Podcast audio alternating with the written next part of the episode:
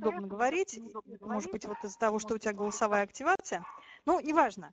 Просто Алёна давно работает с нами, да, с нами, это с Центром Камерата, то есть у нее есть большой опыт общения с людьми с нарушениями зрения, и я думаю, что нам это сегодня будет здорово помогать. Спасибо. Я, конечно, так привыкла вживую в одном помещении общаться, и у меня, конечно, всегда есть такой интерес к вопросу саморегуляции, как пришли вы, чем она для вас актуальна. И Марина представила так группу, аудиторию, что это студенты, люди, которые учатся. Это так? Ну, я так понимаю, что не только студенты, у нас разные люди, да, то есть есть те, кто учится. То есть мы ориентировались на студентов, да, а пришли у нас, я вот вижу, не только студенты, разные люди есть. Ну что же мы, все остальные не люди, что ли, да? Нам это всем будет полезно и пригодится. Что ж мы будем ограничивать? Это да.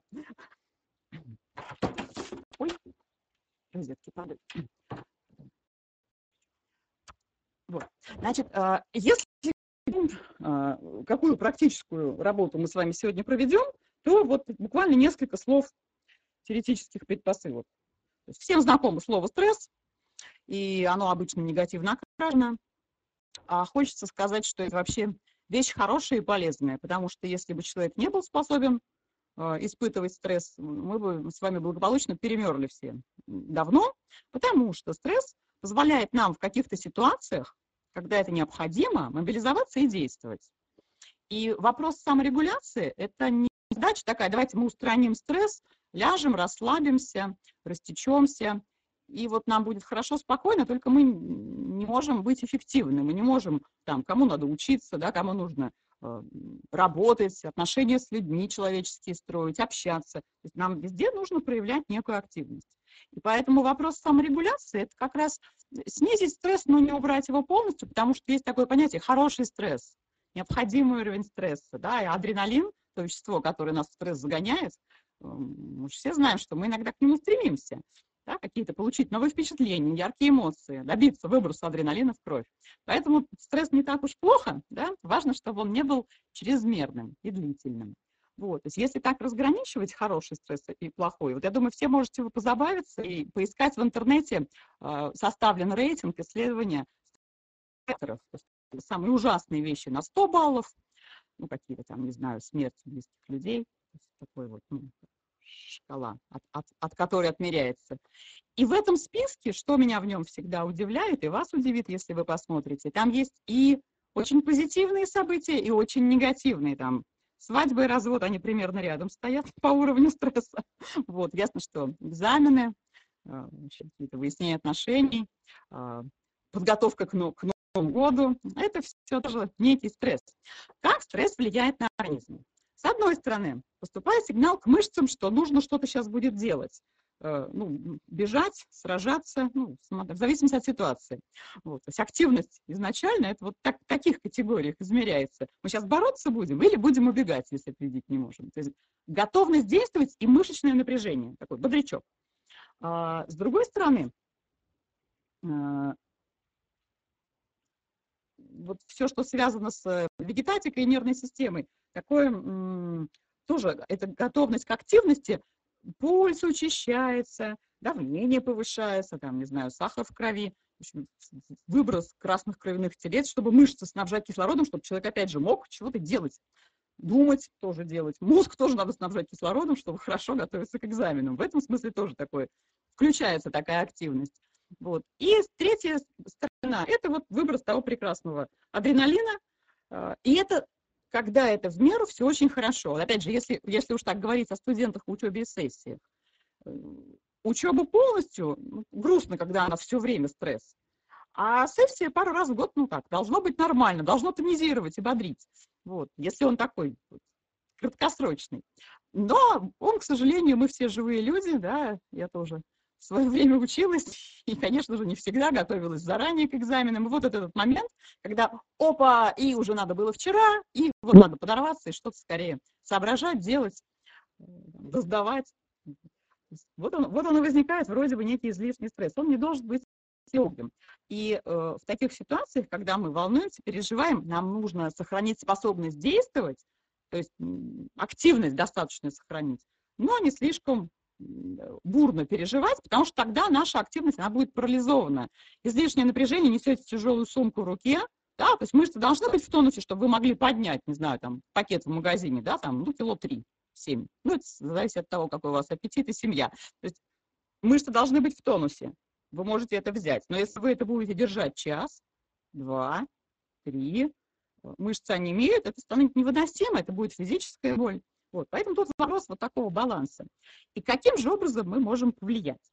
Вообще я хотела бы, я добрая женщина, я люблю давать задания сразу. Я бы хотела каждого из вас, чтобы вы прикинули, какие три вещи вы умеете делать для того, чтобы себя вот сгрести в кучку. То есть вот, чтобы вы были суетливыми, взволнованными.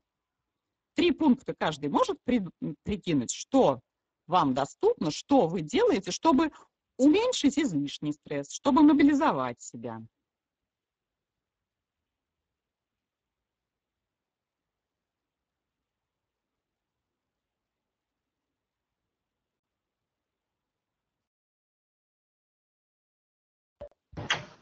А что можно отключать? Например, да, ну что-то одно. Дальше, вот смотрите, секунду, мы тут паузу выдерживаем, чтобы каждый три пунктика набрал. И, например, чем-то одним, что вам кажется самым неожиданным, да, для других людей, ну, может быть, это ваш уникальный способ, он сейчас будет для других неожиданным открытием, может быть, полезным. Все-таки нас не до смерти много. А что, если каждый какой-то вариант озвучит? Там? Ну, у меня, например, он вряд ли неожиданный. Я предпочитаю, когда испытываю стресс, это, как правило, при написании каких-то научных работ, взять и резко сменить тему. Либо занятие. Это может быть даже не очень полезное занятие. Например, резко встать, взять сигарету, пойти выпить кофе. Ну, то есть суть тут не в том, что полезно или полезно, а суть в том, что резко поменять. Да, минут хотя бы на 10-15, а по-другому никак. Ну да, это такой прием хороший, работающий, потому-то многим, наверное, он должен быть знаком. То есть отвлечься, пойти там, выпить чаю, кто курит, покурить. Я все время смеюсь, упал, отжался. То есть что-то другое сделать неожиданное. Еще какой-нибудь вариантик. Поделитесь с нами. Мария, можно? Мария, можно? Да, очень приятно. Два варианта. Я не студент, я уже аспирант. Учусь в аспирантуре сейчас. Вот. Тем нужны. Вот. И хочу поделиться двумя способами. То есть у меня, когда была сессия, когда я училась на историческом факультете, на втором курсе, я собирала коллекцию песен различных про студентов. И когда мне нужно было вот, сдавать экзамен и сделать себе какой-то перерыв, но при этом себя как-то мобилизовать, я слушала песни про сессию, про экзамены, и с новыми силами садилась за учебник опять. А мобилизовать себя, чтобы не было отвлекающих каких-то факторов, я знаю, чтобы не отвлекаться, на компьютере не должно быть ничего, кроме папки с работой. То есть он должен быть отключен от интернета, не должно быть папок с музыкой, аудиокнигами, которые захочется полистать. Чтобы не было соблазна, да? Да. Вот такие мои способы. Спасибо. Спасибо, понятно. Ну, еще есть кто-нибудь, кто хочет с нами поделиться?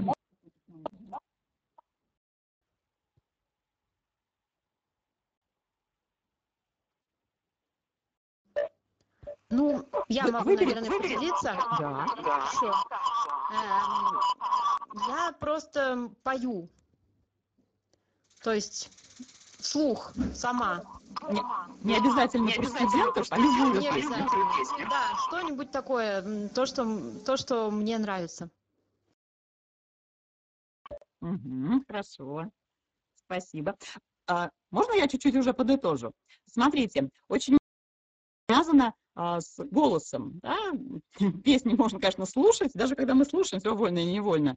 внутренний голос нас подпевает, потому что когда мы напряжены, когда у нас стресс, напрягаются мышцы. Ну, понятно, что в пещерные времена надо было убегать или сражаться, а в наше время, особенно если наш стресс связан с учебой, с интеллектуальной деятельностью, с какой-то такой, ну, рабочими моментами, то у нас напряжена голова, шея и речевые мышцы. И интуитивно мы хотим именно их расслабить. А расслабить, то, что и в анонсе там где-то стояло, да, техники, связанные с, может быть, мы их отдельно не называли, да, мышцы речевые. Речевых мышц, они помогают снизить общее напряжение в целом. Понятно, что мы не все Каруза, не все поем хорошо, но в свое удовольствие все иногда мурлычут. И заметьте, интуитивно, когда вам нужно начать важный разговор по телефону или лично, мы кашливаемся. Что такое? Тряхнуть речевые мышцы, прокашляться. Так вот, точно с таким же успехом можно попить, да? И напряжение мышц снизится, улучшится микроциркуляция, если смеюсь, часть крови попадет в мозг, легче станет думать. Вот. Можно попеть, можно, ну вообще существует же, вот, исторические супер как работает, но я тоже о них рассказываю всегда. Вокализация гласных, то есть попеть какие-то гласные. И даже исследовано, какие там гласные на что как влияют, ну я не все буквы помню в этом плане, но, допустим, даже просто если вы поете «а», ну, когда никого нет рядом, и вы не сильно напугаете людей, да, вот можно, да, отойти покурить, можно так встряхнуться чуть-чуть и потянуть какую-то букву, какой-то звук гласный, потянуть его на разной высоте, то есть там потише, погромче, пониже, повыше. Вспомните все грузинский хор, вот когда группы упражнения вместе, это можно сделать, кто-то начинает, человека три, да, в общем, вот, повопить какую-то букву. Но если вы в одиночку готовитесь к сессии, да, у вас нет компании, чтобы петь грузинский хор, да, вы можете попеть любимую песенку, вы можете потянуть, вот не про все буквы помню, про букву «и» помню точно, потому что «и» интеллект, вот, ну, исследовали кто-то, давайте мы этому доверимся, я не проводила этот эксперимент, но вокализация звука «и» улучшает активность мозга. И какая вам разница, какую букву попеть? Попойте «а», попойте «и», попойте «у». Да? То есть вот вы в любом случае себя встряхнете, встрепенете, вы расслабите речевой аппарат, ну, потому что гласные буквы, там, тянуть одну и ту же букву, у вас щеки расслаблены, да, язык, то есть в одном положении так вот, я певица, да, еще. Вот, то есть это то, что можно сделать с голосом. Есть еще один смешной способ, но смотрите сами, насколько в одиночку это комфортно. Это хорошо, смешно делать вдвоем, когда для того, чтобы... Что говорить, когда нечего говорить? Вот. И ситуация в напряжении. Ну, некоторые люди, конечно же, ругаются, вот, потому что это эмоционально заряженная речь. Да, и опять же снимает напряжение. А можно ругаться названиями садовых овощей. Кабачок, да, там, с животными какими-нибудь, лисья морда, волчий хвост, то есть вот какие-то такие. Это, с одной стороны, тоже позволяет напряжение сбросить, а потом, ну, это смешно, я вот на всю жизнь запомнила, как меня однажды один добрый дяденька обозвал радиолой розовой, ну, мы цветами ругались. Вот. Поэтому я сама иногда, когда так, ну, досадую или там вот где-то торможу, что ж такое радиола розовая я. Вот, поэтому поругать ту статью, которая не пишется, этот предмет, который так, я не успеваю дочитать, ну, то есть вот он такой-сякой, обозвать его какими-нибудь смешными, выберите, что вы сегодня ругаетесь зверюшками, да, это будут ежики, бобры и еноты. То есть это то, что можно сделать с голосом. Понятно, что глобальная группа способов саморегуляции связана с дыханием, потому что это то, что нас регулирует, это то, что с нами постоянно и неизменно. Да? Пока мы дышим, мы живы, мы совершаем вдох и выдох. И для меня не видно, надеюсь, вы тоже это знаете. У вдоха и выдоха разная эмоциональная нагрузка. И если это знать, и, так, не просто дышать автоматически, мы так и так дышим, да? Мы надолго не перестаем. Если знать своим дыханием для того, чтобы с одной стороны, себя подбодрить, добавить себе активности, это дыхание с акцентом на вдох. Дышим-то мы все там же, в общем-то, не надо на таких натужных больших вдохов делать. Но когда мы дышим, обратить внимание на вдохе. Взять несколько своих вдохов, когда мы вбираем в себя воздух, мы себя подпитываем кислородом.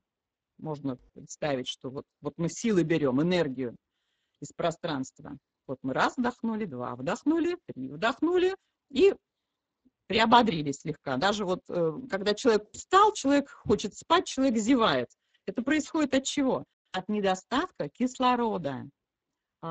При зевании как раз происходит забор дополнительного объема воздуха, который там в легкие вытесняет. Есть какой-то объем воздуха, который в легких у нас есть всегда.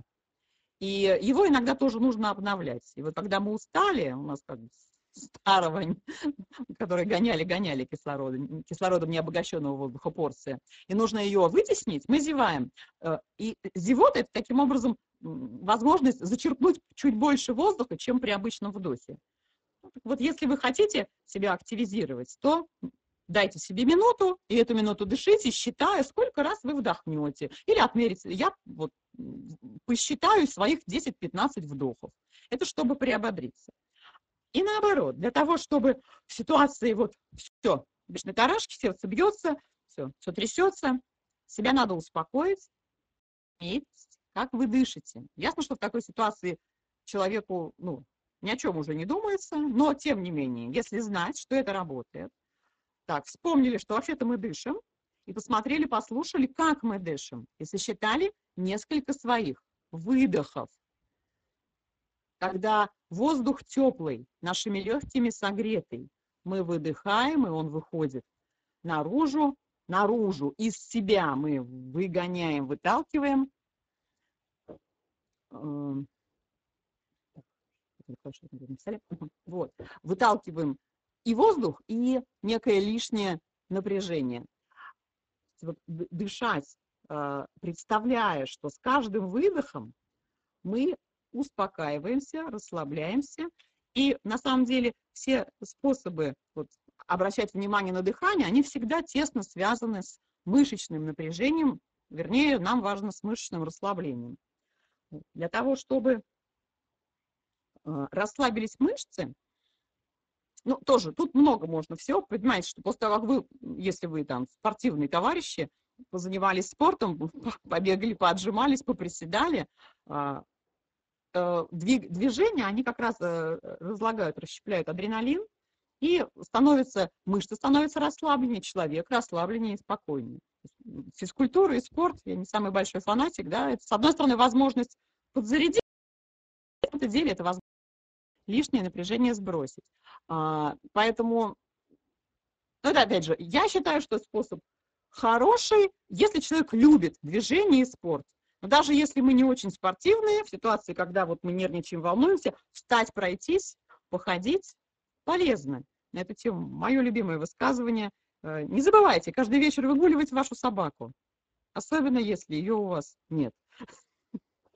Так вот, пройтись, походить, да, пройтись по квартире, дойти до чая, мне об этом уже сказали. Вот. И что касается мышечного напряжения, я расскажу мое любимое, и оно нам понадобится для вот того, что мы освоим сегодня. Есть, как назвать? Я вот не люблю, когда называют медитация, потому что медитация – это вот лег, растекся, не очень готовишься к экзаменам и активно действуешь, а у нас с вами другая задача. Но тем не менее, такой образ, такая картина, которую я вам сейчас всем предложу представить.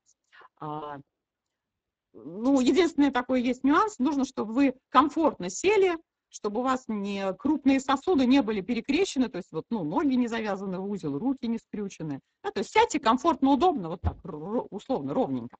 Вот. И для начала послушайте свое дыхание.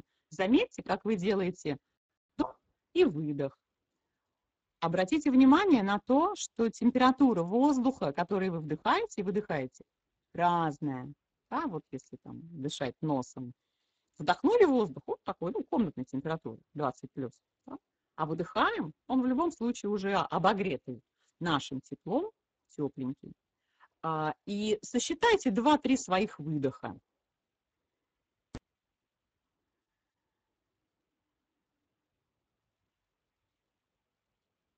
И тепло этого воздуха, который вы выдыхаете, представьте, что это тепло вот, из середины груди, из легких, разливается по телу.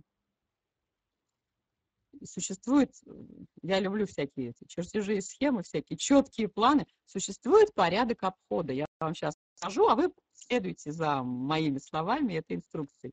Итак, вы выдыхаете этот теплый воздух, и он разливается из середины вашей груди в правое плечо и в правую руку. Представьте, что вот с каждым следующим выдохом тепло заполняет ваше плечо, руку плеча до локтя.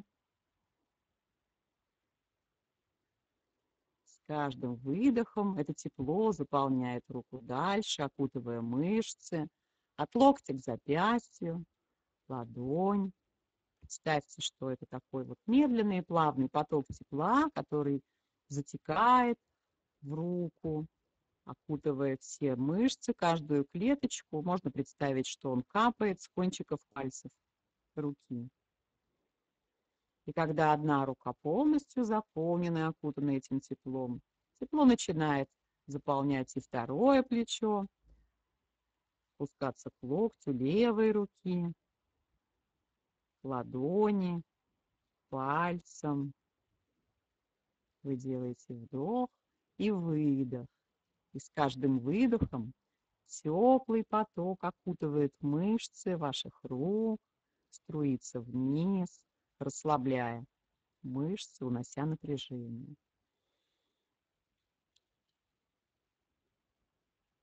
После это тепло опускается в живот,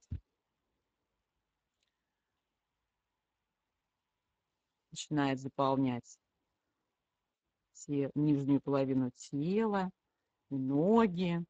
Можно уже представить, что одновременно правая и левая нога от бедра к колену по передней поверхности вот эти мышцы окутываются теплом, от колена по голени, то есть по передней поверхности ног. Приятное тепло спускается к щиколоткам, свод стопы, пальцы. Представьте, как с каждым вашим выдохом это тепло заполняет мизинцы, безымянные пальцы, средние указательные, большие пальцы, кончики ног, окутанные, согреты. Если это методично, внимательно делать, можно, если вы в зябком помещении, даже чуть-чуть согреться. Вот, когда приятное тепло доходит до кончиков пальцев ног, окутывать начинает ступню, свод стопы, пятку, и подниматься по задней поверхности ног. Да, вот пятки там, к икре, внутренняя задняя поверхность коленей, задняя поверхность бедер, ягодицы, поясница. С каждым вашим выдохом тепло поднимается по позвоночнику и окутывает бока, вот так вот ребра обнимает, все мышцы вашего тела согреваются, расслабляются.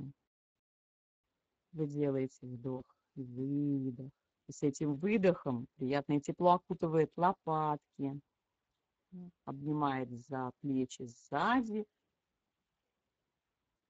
и по шее, поднимается к затылку. Там можно представить, как одевают теплую шапку, да? Окутывает затылок, макушку, уши, подбородок, лоб. У нас, которые в напряжении, да, мышцы лица, они тонкие, мимичные, у них много напряжения бывает. Поэтому сюда вот все это укутывает нас, и сюда приходит в последнюю очередь губы, брови, щеки, язык, веки, все тело. Вот на это по времени уходит, 7 минут. ну 10. Если вы это делаете плавно, методично, 15. Вот представить, что приятное тепло окутало все ваше тело. Из груди, я кратко повторю, из груди в одну руку, в другую, живот, по ногам, по передней поверхности до пальчиков, по задней поверхности ног, спина и голова от затылка. И заканчивается все вот губами, языком, веками, то есть такими мелко двигающимися мышцами. Вот. И для того, чтобы мышцы не только, я надеюсь, вы почувствовали некое такое тепло, может быть, расслабление, а нам с вами важно не уснуть, но сильно усталые люди в этот момент могут, конечно, даже задремать, вот, но нам важно с вами сохранить включенность и работоспособность. И вот я люблю их соединять вместе, хотя это на самом деле каждое отдельное упражнение. То есть, вот давайте будем считать, что вот мы дышали, и тепло по телу разливалось, это упражнение номер 1, и можем сразу перейти к упражнению, к методу саморегуляции номер 2. Вот вы сидите, вы мягко дышите, ваше тело тепло, насколько это возможно и доступно, расслаблено. Представьте, что вы растение. Выбрал это растение. Ну, задумайтесь, какое. Да, в этом есть какой-то момент и диагностический. Да? Можете быть любым растением, и деревом, и травинкой, и лианой, и цветочком, и злаком, и маленьким мхом, да? Тростником, кустарником, чем угодно. Вы растение, и значит, у вас есть корни. И вот в ваших этих теплых ступнях, куда дотекает приятное тепло от вашего дыхания, представьте, что из ваших ступней прорастают корни. Вы же растение настоящее, с корнями, значит. Вот. И эти корни, они там куда-то стремятся в землю, разветвляются, оттуда тянут, как учат в школе, воду, минеральные вещества, то есть то, что вас подпитывает. Назовем это энергией. А, они тянут энергию, некий ресурс. В этом упражнении можно себе добавить. Ощутите эту энергию, какой у вас температуры, потому что она может быть освежающей, как вот в жаркий день глоток воды, а может быть такой укутывающей, теплой. Да? То есть вот мы сейчас дышали и представляли такое мягкое тепло, а может быть это еще больше будет тепла, или наоборот захочется свежести. Вот представьте, что ваши корни, мысленным взором отследите, как они у вас уходят вглубь и вширь, да? И питают вас. И этот поток, он наполняет ваше тело, ваши мышцы. И снаружи, какой бы тут ни дул ветерок, какая бы ни была погода, да, вы стоите, если вы маленькая травинка покачиваетесь, да, на ветру, если сильное дерево, да, там шелохнутся ваши листья. То есть представьте, что я понимаю, что сейчас, наверное, большинство из вас сидит, да? Но представьте, что если вы растение, да, то ступни, ваша опора, и оттуда корни, корни, корни вниз. А здесь вы непоколебимы, да? Здесь дует ветер. И что бы здесь ни происходило, согласитесь, для растений, но это экстраординарная ситуация, когда погодные какие-то явления и условия их вырывают с корнем. Ну, бывает, конечно, но это прям что-то совсем экзотическое. Если мы говорим с вами о саморегуляции, понятно, что есть ситуации просто, которые невозможно, да, сохранить собственную целостность, да, физическую, психическую, экстремальную. А так, в общем-то, почти любая погода переносима для растения. Если у него есть корни, они его питают. То есть вот это хорошее упражнение — представить себя растением. Я думаю, что люди тут разные, растениями вы себя представили совершенно различными. Вот. Но я поделюсь своими наблюдениями. Я все время маленькие обязательно представляют себя каким-нибудь большим деревом, мощным, сильным, или аж прям даже хвойным, секвой, баобабы, что угодно, сосны, дубы. Такие мощные какие-то клены, тополя. А какие-нибудь дядьки энергичные и деятельные, почему-то очень часто, ну вот ну, так, вот, цветочек, подросла, хочется. Ну, это какая-то такая внутренняя своя сторона, которую человек в обычной жизни, да, потому что кто-то растет на лугу, но такое одно дерево, выдающееся, да, кто-то на скалистом утёсе, где вообще нет, а кто-то растет, а я мак, и вокруг меня много других маков, мне кто-то рассказывал на консультации. Поэтому тут тоже полюбопытствуйте, где вы, в окружении кого вы, как вы себя чувствуете, какая погода. Но какая бы ни была погода, у вас есть корни, и они питают вас энергией, и дают вам силы и устойчивость. Вот. Ну, собственно, теперь мы перейдем к такому методу, который... Вот я на самом деле люблю его больше всего. Мы когда обсуждали идею... Вот, я говорю, что еще не всех научила методу ключ. Мне кажется, я уже всех прохожих на улице только не учу методу ключ, потому что существует он довольно давно, и мне было бы любопытно вас спросить, есть кто-то, кто слышал о таком методе саморегуляции, который называется ключ?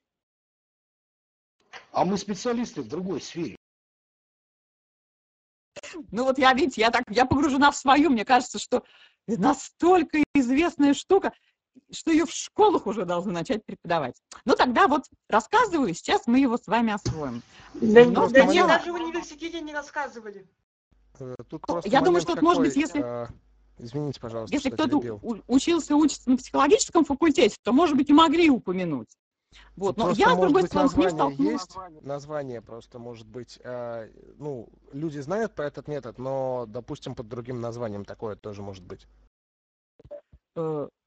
Что-то я в этом сомневаюсь, я думаю, что если он известен, то вот под таким названием. Так вот, в общем, рассказываю, как он, где и откуда он взялся, и я думаю, что я вполне могу, ну, книжка есть, мы тут вот, тоже у нас был по гранту тренинг уверенного поведения, и мы там в очередной раз вспомнили про метод ключ, и опять удивилась, как я еще не всех ему научила.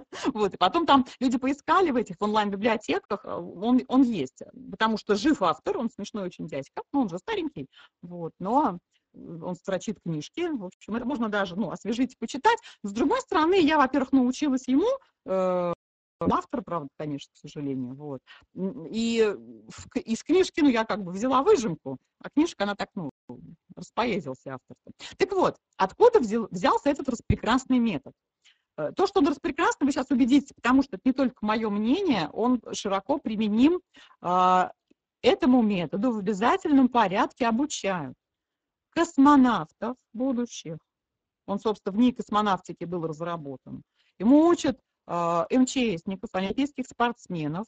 Есть более мирные методы, варианты применения этого метода. Школьники, студенты перед экзаменами, да, чем с вами мы с вами займемся сейчас. И психологи Центра основных инструментов. Так вот, откуда он взялся? Прекрасный доктор Хасай Алиев.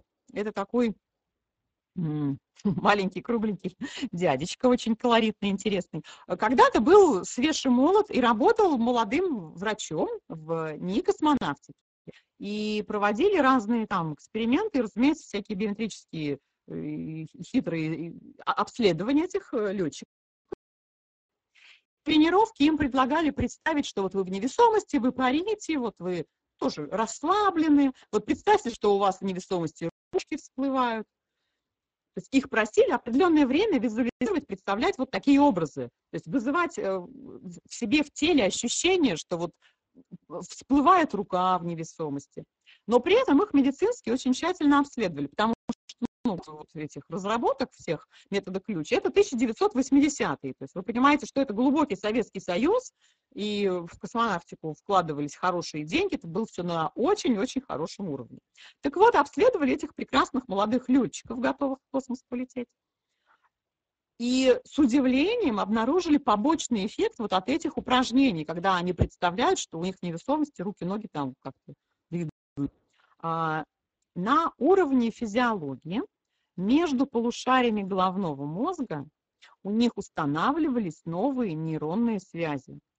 Вот я психолог, психотерапевт, я тоже не медик, и, наверное, не все могу с медицинской точки зрения понять, но я очень люблю шутку, что для успеха в жизни нужны хорошие связи, хорошие нейронные связи. Чем их у человека больше и лучше, тем его жизнь как-то, тем он целостнее. Так вот, Ну, в двух словах о поляризации полушарий, наверное, многие знают. У нас левое полушарие, у правшей, у большинства людей, если вы правша, то у вас это левое полушарие, отвечает за логику, за переработку информации, за такой вот, ну, сухой остаток. А правое полушарие отвечает за эмоции. Эмоции, сны, образы, мечты, переживания всяческие. И чем больше связи между полушариями, тем лучше мы, с одной стороны, понимаем свои эмоции, а с другой стороны, можем их контролировать.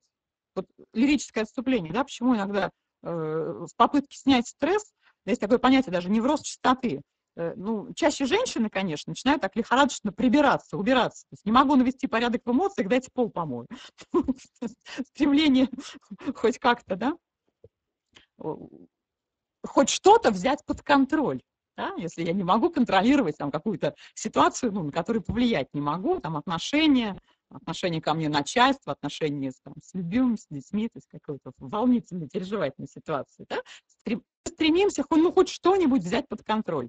И поэтому наличие нейронных связей, ну, у нас у всех они, конечно, есть, иначе мы вообще не смогли функционировать и там убились об стену. Вот. В среднем, статистически, у женщин нейронных связей изначально чуть в среднем, у женщин больше, чем у мужчин. Поэтому, ну, вот для всех очевидно, что женщины вроде бы более эмоциональные, хотя мы все живые люди, мы все испытываем одинаковые эмоции. Просто если нейронных связей побольше, то человек лучше их понимает. И, может быть, лучше может контролировать, ну, или как бы легче выплескивать. То есть больше связей, больше понимания. Мы с вами будем бороться за способность все-таки контролировать, а не просто их бесконтрольно выплеснуть. Да? Я злюсь, сейчас пойду морду набью. Вот. Так вот, эти будущие летчики, представляя, как парят у них там руки в невесомости, оказывается, добились довольно быстро и легко установления новых нейронных связей между полушариями. И этот эффект, он стойкий. То есть это не то, что вот поделал упражнение, там, 2 дня поделал, вот у тебя 1 день есть дополнительные нейронные связи. Они установились и остались, ну, сколько проводили исследования, столько они были. То есть это эффект стойкий. Поэтому лично я, честно скажу, я очень ленивый человек. И я этот метод люблю еще и потому, что он чрезвычайно прост в освоении. Но надо понимать, какая под ним хорошая научная база. То есть для того, чтобы... Да, разработан был метод-ключ. То есть не просто одно какое-то упражнение. Есть такой базовый основной набор, основной. В нем 7 движений. Мы сейчас с вами их освоим. А что я про лень-то вспомнила? Это очень легко, потому что это займет примерно... Ну вот, если вы потом, а я надеюсь, что вы будете тренироваться тоже надо недолго, я прям вот анонсирую, что это легко, то условно назовем это тренировка, ну, полчаса, даже минут 20 может занять. И достаточно попрактиковаться в этом всего 5 дней. Ну, понятно, что разработчики метода просят, чтобы человек тренировался 5 дней подряд. И я вас тоже буду к этому призывать. 5 дней по 20-25 минут. Согласитесь, это несложно. Потому что вот с чем можно сравнить? Он очень эффективный. И среди вот глобально известных методов саморегуляции можно выделить, ну вот все мы знаем, есть индусы со своими медитациями. И это тоже нужно, во-первых, уметь. Надо, ну, научиться медитировать. Это сложно. Если кто-то из вас пробовал, вот убрать мысли, все это от света отдвинуть, мы же все время гоняем что-то в голове. У меня есть мысли, я ее думаю, а у меня их 15 одновременно, они в голову лезут. Да, вот после волнения, переживаний спать человек ложится, он не может уснуть, потому что он перестанет, усолит, там, вот, что он сказал, что мог бы сказать. Да, и вот много таких мыслей у нас крутится. Поэтому, чтобы освоить медитацию, это надо тренироваться дольше, чем 5 дней по 20 минут, я вам скажу. И для того, чтобы урегулировать себя при помощи медитации, даже если вы это умеете делать, вам тоже понадобится время. Вам нужно сесть, лечь, и вот час-полтора, лучше 2, чтобы вас никто не трогал. Ну, не у всех у нас есть такая возможность. Просто жизнь нас вынуждает что-то делать, и не так уж надолго выпадать из жизни. А тут получается, что выпадаешь. Все это, что касается медитации. Это дело хорошее, но сложнее освоить и применять по времени затратнее. Есть разработанный, спасибо, чуть позже, доктором Шульцем, я не помню его напарника, аутотренинг. Это немецкие авторы. Шарко, вот которого душ Шарко, вот они вот над этим работали, каким образом можно через мышечное расслабление добиться снижения напряжения в целом, эмоционального тоже. Да? А вот это вот, ну, так, схематично, да, вот у меня рука теплая, тяжелая, теплая, тяжелая. Это тоже минут 40 надо потратить, это тоже нужно научиться, тренироваться. Тренироваться тоже приходится подольше, чем осваивать метод ключ. Вот. Ну и опять же, да, случилась у вас стрессовая ситуация, вам тоже нужно себе выкроить полчаса, минут 40 для того, чтобы на бис вот себе эти все аффирмации выдать, что у вас там потеплело, потяжелело и подрасслабилось. Вот. А метод ключ, ну вот, насколько я знаю, это единственный метод, разработанный в России, который признан во всем мире как эффективный метод психофизиологической саморегуляции. То есть это способ, ну а других-то не бывает. То есть расслабить и мышцы, и снять напряжение эмоциональное. И так вот, значит, 30 много лет назад, он до сих пор жив, Хасай Алиев, врач, который его разработал, вот и книгу, собственно, Хасай Алиев, метод психофизиологической саморегуляции ключ. Так называется одна из вот таких хороших толковых книг. Ну, я вам сразу могу сказать, вот, к сожалению, в интернете я не знаю ролика, потому что я прям своим клиентам иногда бы порекомендовала, где можно оставить ключ. Я знаю в интернете ролик, он называется «Звезда саморегуляции», тоже вот кому любопытно, возьмите на вооружение, может быть, вы послушаете, и ну, оттуда можно подчеркнуть что-то. Но там нет самого метода ключ, потому что, вот повторюсь, это был, видите, разработан ключ давно, а доктор был бодрый, весел, такой очарователен, улыбчив и кругл. Он разрабатывал еще всякие другие штуки, которые там как-то называются, виброгимнастика, синхрогимнастика. Они, наверное, тоже хороши. Но я владею методом ключ, я считаю, что вот прям уже одного ключа более чем достаточно. Итак, сейчас мы с вами потренируемся в том, чтобы вы освоили метод ключ. Сейчас методично вам расскажу тренировку. Там эти 7, они не физические, они двигательные упражнения. Ну, надо, чтобы у вас было пространство пошевелить руками, вот, и большую часть вы вполне можете делать сидя, и только одно упражнение, ну, я предложу вам встать, а так, в общем, никакой физкультуры, никакого спорта, мне в этом смысле очень нравится Марина Цветаева, которая сказала, что зарядка – это трата времени на трату сил, вот, это не сложение упражнения. Итак, метод ключ. Движение 7. Но есть маленькая вводная часть и маленькая заключительная. Вводная часть нужно чуть-чуть встрепенуть свои мышцы, то есть качнуть головой. Вы знаете, из рубрики «В тестовом режиме» смотрите, где у вас мышцы нужны.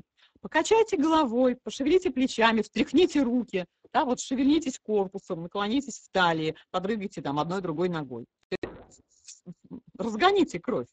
Посмотрите, где у вас вот, привычно, может быть, там, сижу привычно, вот нога на ногу, ну, конечно, вот, развязать, вот рукой потереть. То есть микро встрепенуться, такая микроразминка. Она так и называется, разминка. То есть чуть-чуть пошевелиться, чтобы вот посмотреть, где сильно зажато. Где сильно зажато, потрите, почешите. Да, вот вы сидите у компьютера, понятно, что шея, плечи. Если где-то вот так напряжено, потеребите сами себя за плечо, за загривок, чтобы вот немножко размяться. И, собственно, движение. Первое движение, упражнение метода ключ – это расхождение рук. Вы так сидите, надеюсь, чтобы у вас вы не посшивали монитор, то есть вот должно быть впереди и в бока пространство, чтобы ваши руки вытянутые могли двигаться. Вытяните руки перед собой, как будто вы их положили на воздух. Локти не должны быть сильно выпрямлены, так вот, ну, так, вольготно, вальяжно, полусогнутые, может, уж не совсем. То есть более-менее прямые руки, но вот не струной. Ладони поверните друг к другу.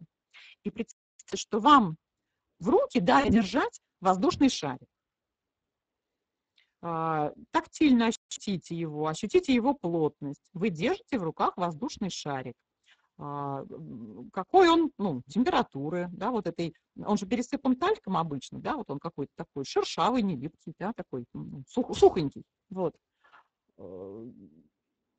Если визуальное восприятие есть, ну, значит, он какого-то цвета, наверное, да, вот шарик, в общем, дали, держите.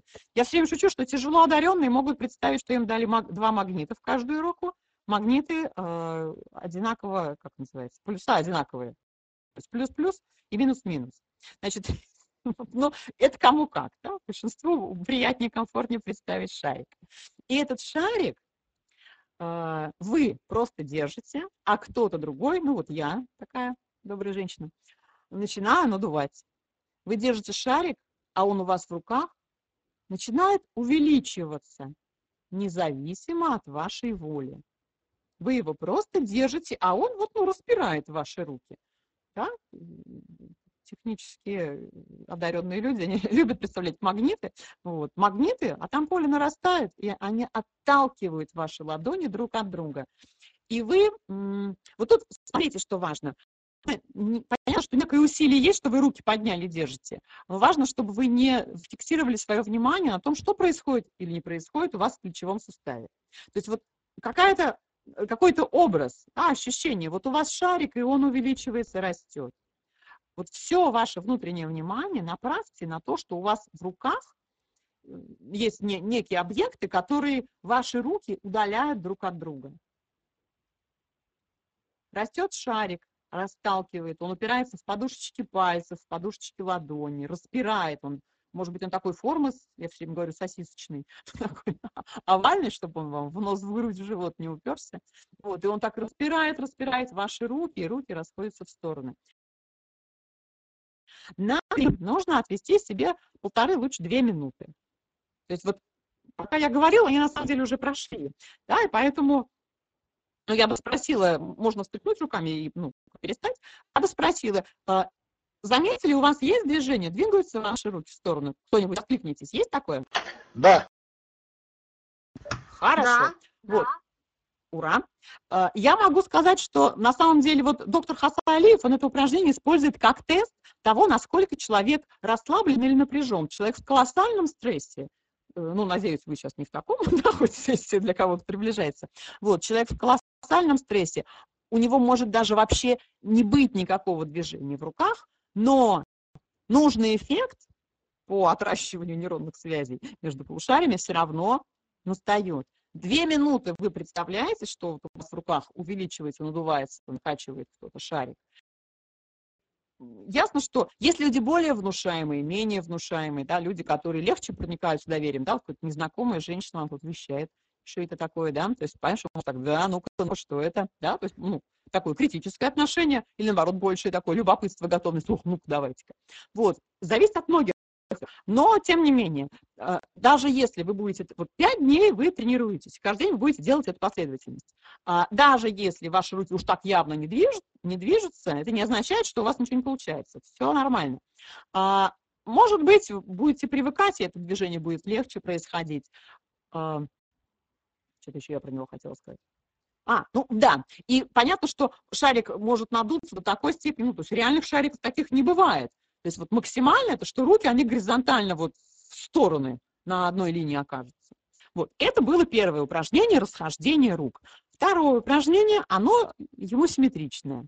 Раскиньте руки в стороны. Руки вот почти на одной линии, далеко друг друга, а ладони вперед, получается, направлены. И представьте, что вам дали вот такой надутый воздушный шарик. Он очень большой, получается, но очень легкий. Он не толкает вас, ну, лицо, он так не овальный, даже не знаю, как он должен быть форму, чтобы он не упирался в тело, да, вот, а ладонями вы его поддерживаете, такую букву, да, букву «Л». Вот. Ощутите, что вот он плотненький такой, как вам кажется, это тот же, который вот изначально надувался, а может быть, это вам другой дали. Вы его поддерживаете, это не очень тяжело, потому что он легкий, он воздушный, он такой удивительно эластичный, этот материал, он вот так надулся. А теперь, ну да, те, кто очень любит магниты, представили себе, что у них плюс и минус. Вот. И теперь этот шарик будет сдуваться. А если магниты, то они начнут тянуть ваши руки так вперед друг к другу. И руки начнут сходиться. Упражнение схождения рук. Точно так же 1,5–2 минуты. Вот этот шарик, а он тихонько сдувается. Я всегда говорю, добавьте в это упражнение произвола. Его сдуваете не вы, а кто-то другой. И вы не знаете, как этот другой человек его сдувает. Может быть, он сдувается постоянно. Да, очень хорошо себя добавить к этому вот, образу тактильному, как вы его чувствуете. Еще и звук, он там сипит как-то, выпускают из него тихонько воздух. Если постоянно, то он будет всегда так тихонько посвистывать. А может быть, из него воздух выпускают порциями. Там такой, подсдулся немножко, остановился. Остановился. И ваши руки просто следуют за шариком, поддерживая его в воздухе. Ваша задача не дать ему упасть. Он сдувается, следуйте за ним. Ваши руки держат его. В какой-то момент вы, наверное, ощутите, что он не такой вот тугой и плотный, что как-то он так помягче становится. И если ваши руки, вот его держат, он уже совсем небольшой, то я не знаю, как это назвать, я все время говорю, ну, он в такую в сопельку превращается, в такой вот мягонькой, это жухлая резина, когда очень сильно был надут, а потом сдулся, он такой какой-то, как тряпочка. И этот шарик сдувается, сдувается, пока из него не выпустят весь воздух, и в какой-то момент ваши пальцы, они столкнутся, встретятся, или там пальцы одной руки ткнутся в ладонь другой. И я всегда говорю, что вот если это для вас произойдет неожиданно, значит, вы вот молодец, значит, вы хорошо это представляете, то есть представляете только вот этот образ, картинку, а не то, как двигаются ваши руки. То есть не отслеживайте, как происходит движение в плечевом суставе. И я надеюсь, тоже у кого-то руки уже дошли, шарик сдулся настолько, что пальцы встретились, да?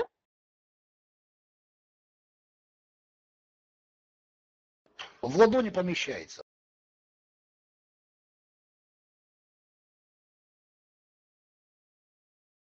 Совсем.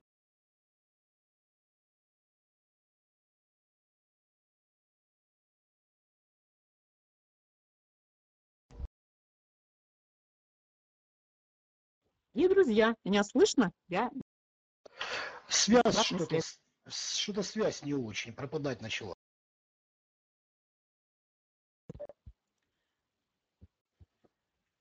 Второе упражнение метода ключ – это схождение, сближение рук, когда шарик сдувается. Еще раз уточню. А теперь слышно? Я не знаю, могу ли я как-то повлиять. Слышно меня? Теперь слышно. О, это хорошо. Это не может не радовать. Итак, второе упражнение – схождение рук из положения, когда руки раскинуты в стороны. Третье упражнение – опустите руки вниз вдоль тела. То есть свободно повесьте их так, плетьми. Никуда не ладони, ничего, просто совершенно вот вольготно. Третье упражнение метода ключ – это, собственно, наверное, вот примерно то, чем терзали будущих летчиков 37 лет назад. Попробуйте представить, что ваши руки стали очень-очень легкими, и они медленно всплывают, как если бы оказались в невесомости.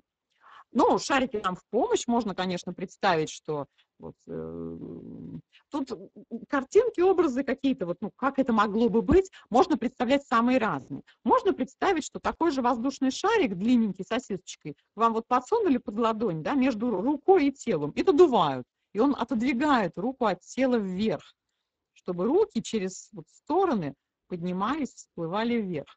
Можно представить, что какая-то внешняя сила зацепила ваши руки, ну, например, атласными ленточками, то есть чем-то очень таким мягким, комфортным и безопасным.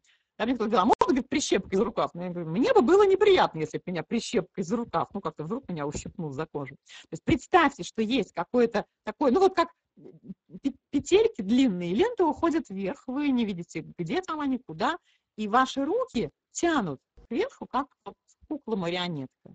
И, допустим, одна ленточка под запястье, здесь держит, а другая где-то под локоть. И, опять же, произвол. Вы вообще на это дело не влияете. Кто-то вверх обе ваши руки потихонечку поднимает. Ваши руки от тела отодвигаются в стороны и всплывают. И, возможно, они совершенно синхронно это делают, если их тянут одинаково. А может быть, одна рука поднимается быстрее другой. Или они поднимаются поочередно. Там, левая остановилась, потом правая остановилась. То есть представьте, что что-то поддерживает, подпирает ваши руки и тянет вверх, как если бы они лежали в гладкой, уютной такой атласной ленточке. И руки ваши поднимаются вверх и всплывают. Ну, так оптимально тоже до такого вот горизонтального примерно положения. полторы-две минуты, повторю, неважно расстояние, диапазон, да, на который двигаются ваши руки, важно, что вы свое внимание на это направляете, а то как будто их вот кто-то тянет. Можно представить, что там наверху, ну, как вот в закулисье, да, там всякие какие-то, как барабан, как это называется, у колодца вот эта штука круглая, куда цепь наматывает, да, может, там тоже кто-то так раз-раз-раз, крутит, склероз у меня на слово, как это называется, вот, и туда наматывают вот эти прекрасные ленточки, они так тихонько-тихонько поднимают ваши руки в стороны. Полторы-две минуты вы представляете, как ваши руки всплывают под воздействием внешней силы. Это третье упражнение. Четвертое упражнение, оно называется полет. Вот оно как раз сразу после третьего. Если ваши руки еще не поднялись, то теперь, ну, своей волей вот как бы поднимите и положите их в стороны на воздух, раскиньте, как крылья у птицы. Вот. Четвертое упражнение метода ключ. Оно называется полет. Его вы тоже выполняете 1,5-2 минуты. И я бы предложила сначала заметить вот такое телесное ощущение. Почувствуйте, как ваши ступни стоят на полу. Да? Ну, если вы стоите, то вы вряд ли, да? Но если вы сидите и ноги стоят на полу, почувствуйте, что вот есть точка, да, где ноги опираются на пол, где ваше тело опирается на сиденье стула. Да? То есть такое давление на опору, есть опора под вами. И вот попробуйте это ощущение опоры, которое есть под ногами, да, под вот седалищем, перевести в нижнюю поверхность правой и левой руки. Представьте, что ваше тело опирается на что-то вот этими раскинутыми руками, так как птица опирается крылом на поток воздуха. Я вот, ну, тоже не все мы лазили в таких вещах, бывают какие-то, ну, тактильные аттракционы, где вот, ну, пролезать через какие-то поролоновые штуки, какие-то шарики. То есть можно в чем-то в таком условно мягком, плотном оказаться, что держит не ноги, не вот как мы привычно, да, опираемся ногами, да, и на сиденье, вот, что опираются руки на что-то плотное, и представить, что тело висит. Да, представить, как летит птица. Добавьте себе такое ощущение, что когда птица летит, у нее лапки, ноги, они поджатые, вот там где-то в животе пушистенькие такие перышки, пух, в тепле, ну, чтобы не тормозили, воздуху не сопротивлялись, такие статаны, тепло. И вся опора, вся плотность находится под руками. То, что удерживает тело, находится под поверхностью нижних рук. Представьте, может быть, добавьте такое ощущение, что дует ветер, да? Когда птица летит, она растекает воздух. И в этом есть такое сила и стремление, да, и вот эта плотная опора под рукой, то, что удерживает нас. То есть попробуйте это состояние поймать и удержать. То есть 1,5-2 минуты вы представляете, переводите свое внимание с вот опоры, которую вы естественным образом ощущаете, сидя или стоя, в опору под руками. Полет, да, что вот вы летите, как, не знаю, как самолет, как птица, как космонавты не так летают, да, это полет такой вот. Нам понятный в воздухе, в потоке воздуха, в плотности. Вот. И пятое упражнение метода ключ. Если вы устали, вы ручками встряхните, ну так вот, чтобы не удерживать же невозможно, там, раскинув руки. Хотя вот я говорю примерно, да, там две, может больше, конечно, проходит времени. Пятое упражнение метода ключ, оно выполняется вот из положения такого же, как полет, и оно противоположно третьему. Третье упражнение, когда ваши руки поднимались вверх, а потом четвертое полет. Пятое упражнение метода ключ. Ваши руки будут плавно опускаться вниз. Представьте, что руки лежат в каких-то вот этих поддерживающих их гладких, не знаю, там, лентах, да, или какие-то резиновые, там, полотна какие-то натянутые. Вот вверх уходит такая петля, и в ней лежит ваша рука. И кто-то там это все тихонько держит, контролирует и начинает мягко ослаблять натяжение этих лент, и ваши руки начинают опускаться вниз. Выполнение этого упражнения очень помогает земное притяжение, потому что оно же тоже руки ваши тянет. А то, что их удерживало вверх, оно начинает ослабевать, эти ленточки потихоньку там, вот они на том барабане волшебно разматываются, и ваши руки оплывают, потихоньку опускаются вниз. Их не касает резко, Это происходит очень так мягко и нежно.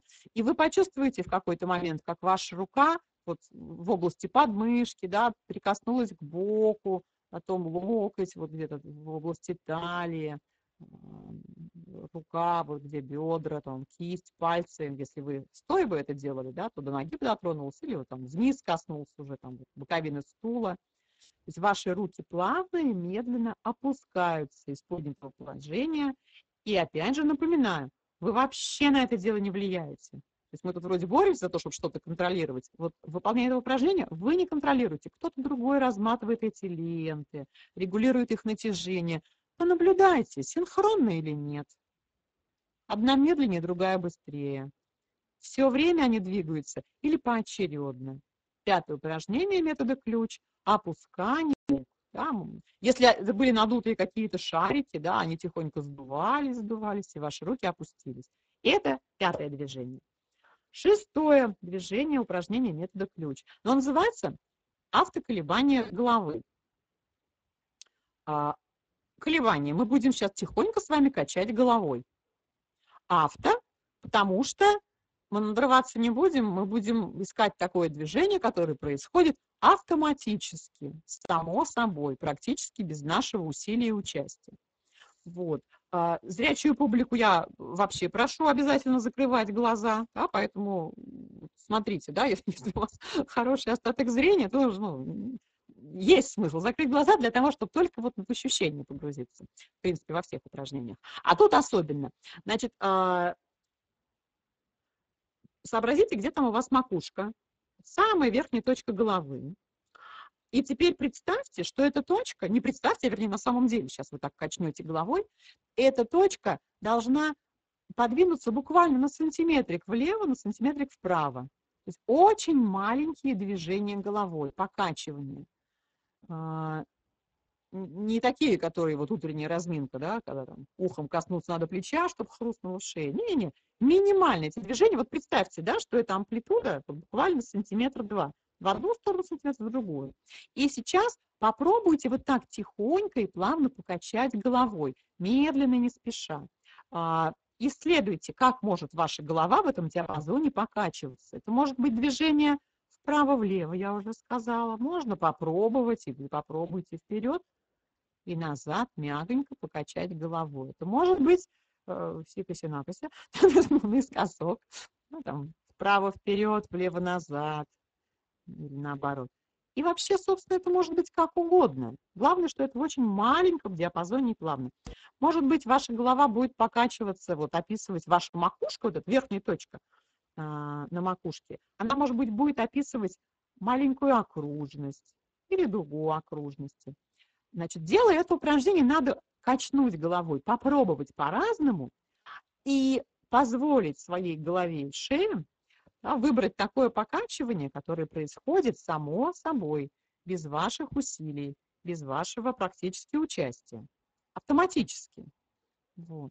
Мне очень нравится определение, не помню, кто его дал. Что такое свобода?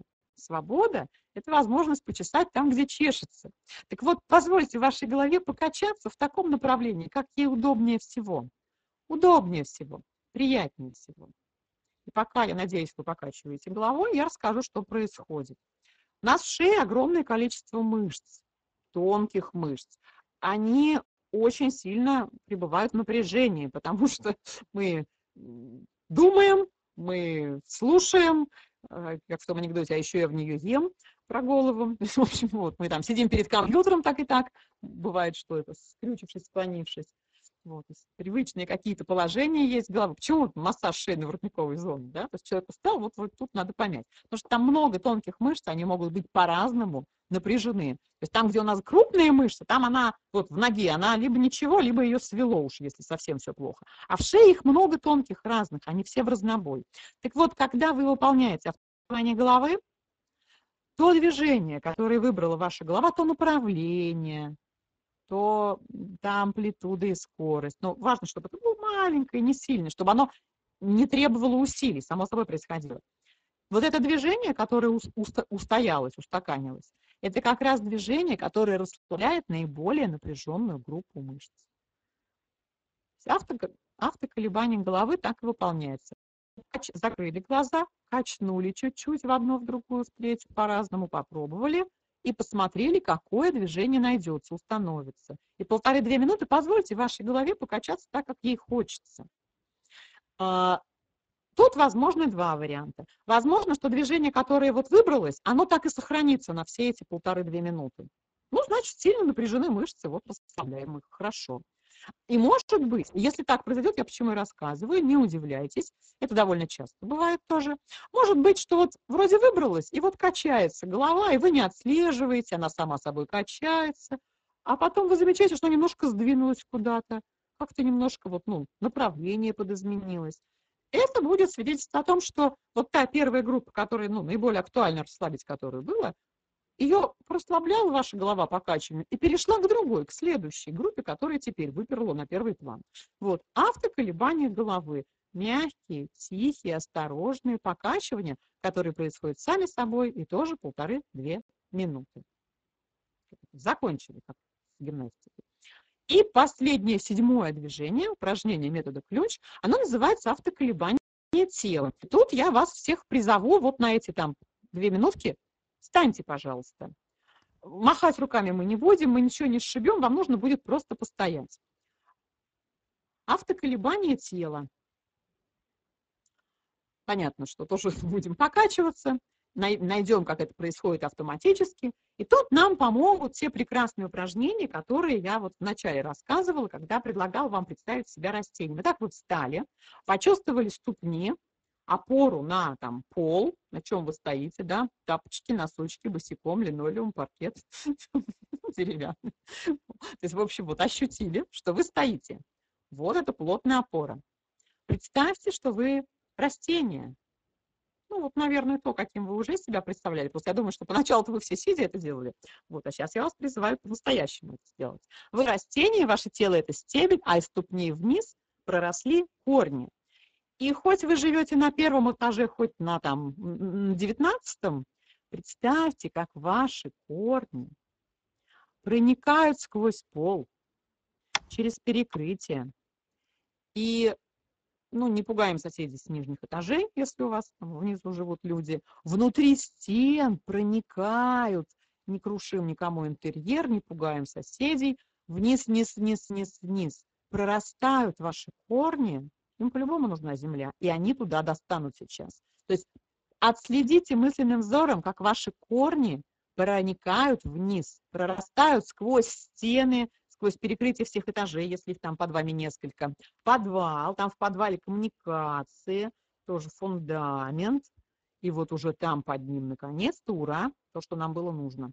Доросли, пропустили свои корни сквозь все преграды, до земли, там в земле корни разветвились, и подпитывают вас энергией вашей нужной вам температуры. Да, ощутите этот температурный вот момент, его поймайте. Это тепло, это приятно согревает, или это прохлада, освежает. Оттуда корни тянут вам подпитку, ресурсы.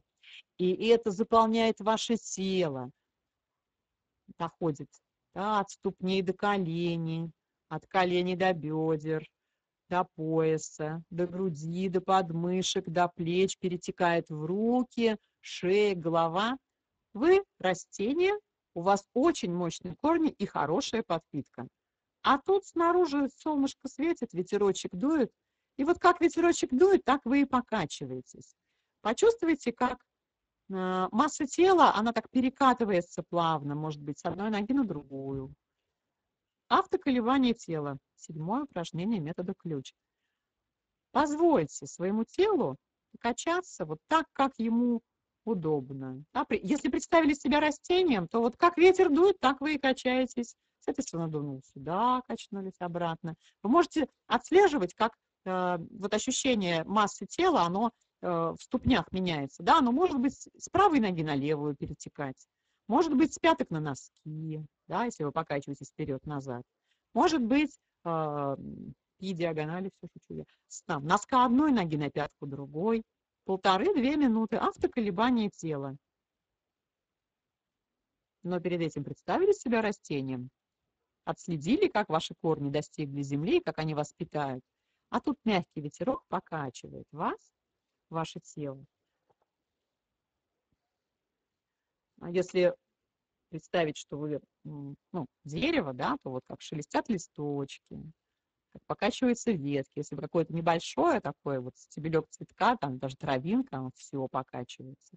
1,5-2 минуты вы выполняете такое вот, движение, которое не требует ваших усилий, которое происходит само собой. Понятно, что с медицинской точки зрения, кровь, пульсация крови, они так и так нас подталкивают изнутри, сердцебиение наше, оно так и так возникнет.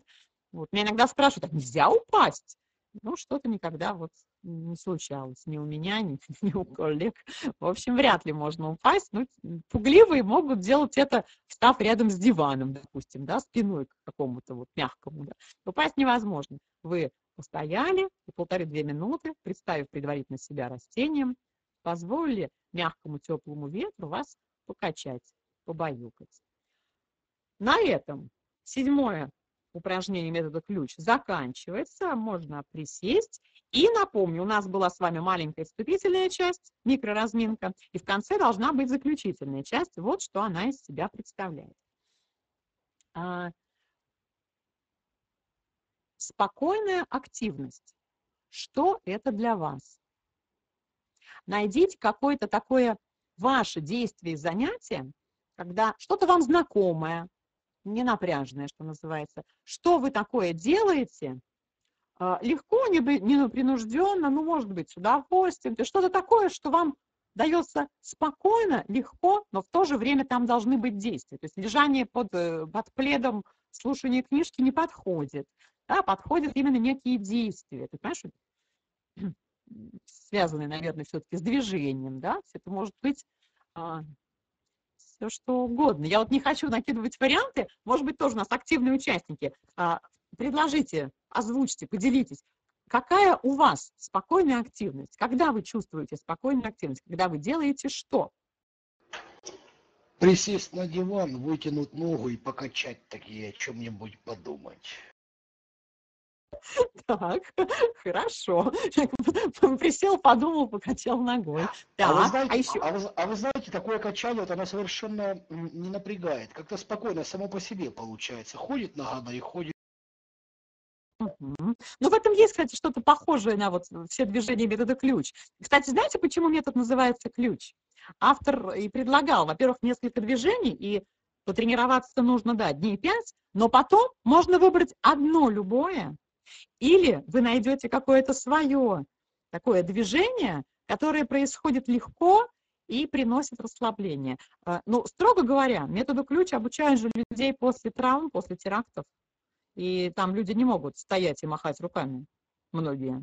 И я у Хасая Алиева читала, он описывал случаи, школьники в Беслане, пострадавшие. Там был мальчик, и прям самого Алиева к нему вызвали, потому что, значит, подросток, 15 лет, там черепно-мозговые, в общем, у него все переломано, что только может, и сложнейшую операцию ему сделали нейрохирурги. И операция прошла удачно, и он, конечно, должен жить, но заковыка в том, что из-за уровня стресса у него, от наркоза он отошел, все проверили, все, что как, он дальше должен уже бы уснуть, а он не спит уже 2 суток. Хорошо, удачно прооперированный мальчик сейчас умрет просто от того, что у него организм не справится с такой нагрузкой. Сосуды полопаются, то есть до инсульта себя довести можно, в общем-то, в любом возрасте. И я так как-то немножко цинично на эту тему рассуждаю. Там нейрохирургам было просто своих трудов уже. И мальчика было жалко, и своих трудов. То есть там многочасовая нейрохирургическая операция на мозге. И сейчас все пойдет на смарку не потому, что операция не помогла, а потому, что он из-за уровня стресса не может расслабиться и уснуть.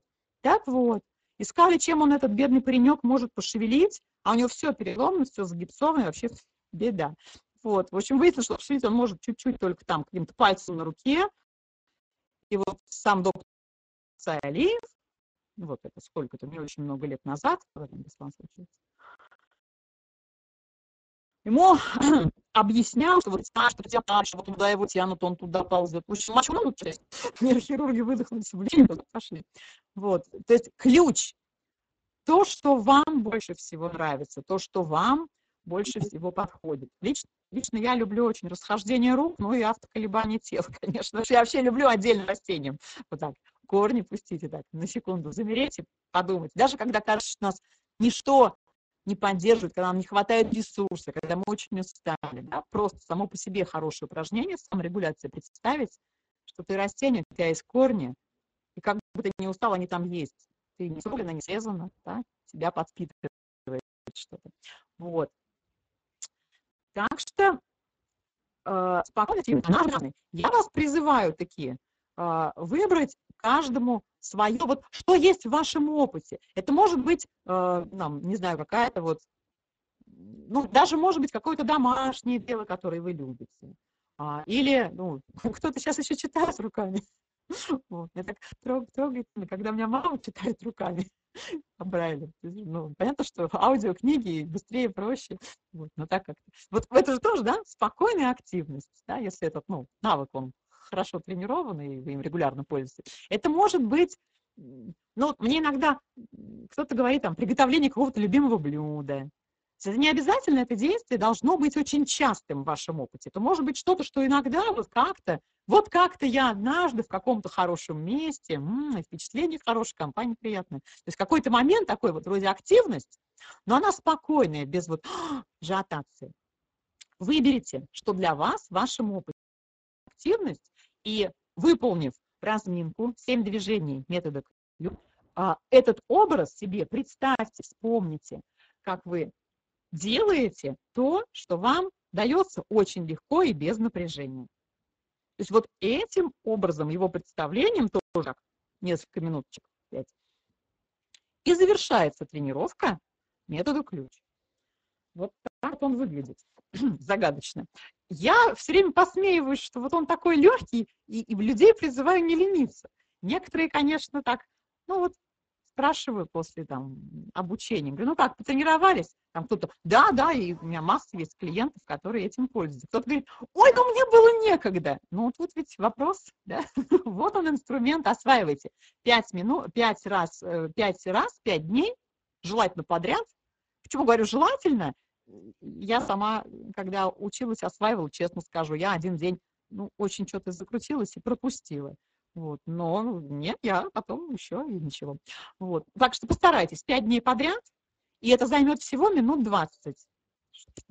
Вот. Есть еще такой нюанс. Смотрите, тренироваться нужно обязательно днем, утром или днем, не вечером, не перед сном, потому что тренировка в этом методе, она нарабатывает спокойную активность. То есть вот это должно быть результатом, к этому мы стремимся. И когда мы спокойны и активны, мы как раз готовы что-то поделать. Поэтому в 11 вечера не стоит. О, кстати, я сегодня ключу не потренировался, ну-ка кинусь. Вот, не стоит так делать. Хотя, вот доктор Хасай Алиев, он говорит, что в принципе как способ лечения бессонницы, как совладание со своими вот такими состояниями, можно тоже использовать метод ключ, но для этого нужно в дневное время потренироваться. И когда у вас легко будет уже возникать это состояние спокойствия, ровной активности, можно сделать вообще 5 дней тренируешься, а потом не повторяешь весь комплекс. Нет, при желании, наверное, можно, но вот что ж сил время тратить. Достаточно какое-то одно движение сделать для того, чтобы будет включаться вот это состояние, которое, я надеюсь, сейчас вы все ощутили. Да, какой-то такой вот выдохнул, расслабился. Такой успокоение и мышечная релаксация. И я понимаю, что сейчас вечер, да, уже так много, наверное, делалось чего-то днем. То есть и так возникает, может быть, усталость. Но надеюсь, что вот эта тренировка сейчас, она вам тоже показала, что состояние становится как-то ровнее, спокойнее. Есть разница, бывает, что когда я учу методу ключ, кто-то говорит, что все, зевать начинаю, спать хочу. Такая реакция бывает у людей, у которых до этого было очень сильное напряжение, которое не удавалось им привести в норму самостоятельно, и вот даже так вот разово потренировались, ощутили, что стало ровнее, спокойнее, и тогда организм начинает просто вырубаться, отключаться. Вот, так что, может быть, кто-то из вас просто и вечер устал, но надеюсь, что многие ощутили, что вот вы это поделали, и так вот оно как-то ровненько, спокойненько, а в то же время, пойду это. Не то чтобы подвиг, но делиться какой-нибудь сделаю. Вот, спокойная активность. Вот это лейтмотив, то, за что мы боремся. Вот. И если натренироваться, то потом можно какой-то ключ, какое-то одно упражнение сделать, и перед сном, если вот так. А сейчас я как бы стираю этот день, оставляю его, перелистываю страницы. Сделать упражнение этот ключ перед самым сном уже тоже можно будет, но сначала нужно тренироваться в течение дня. Вот такая штука. Не очень может проявить, а внутри он себя таким чувствует или хочет чувствовать. Вот.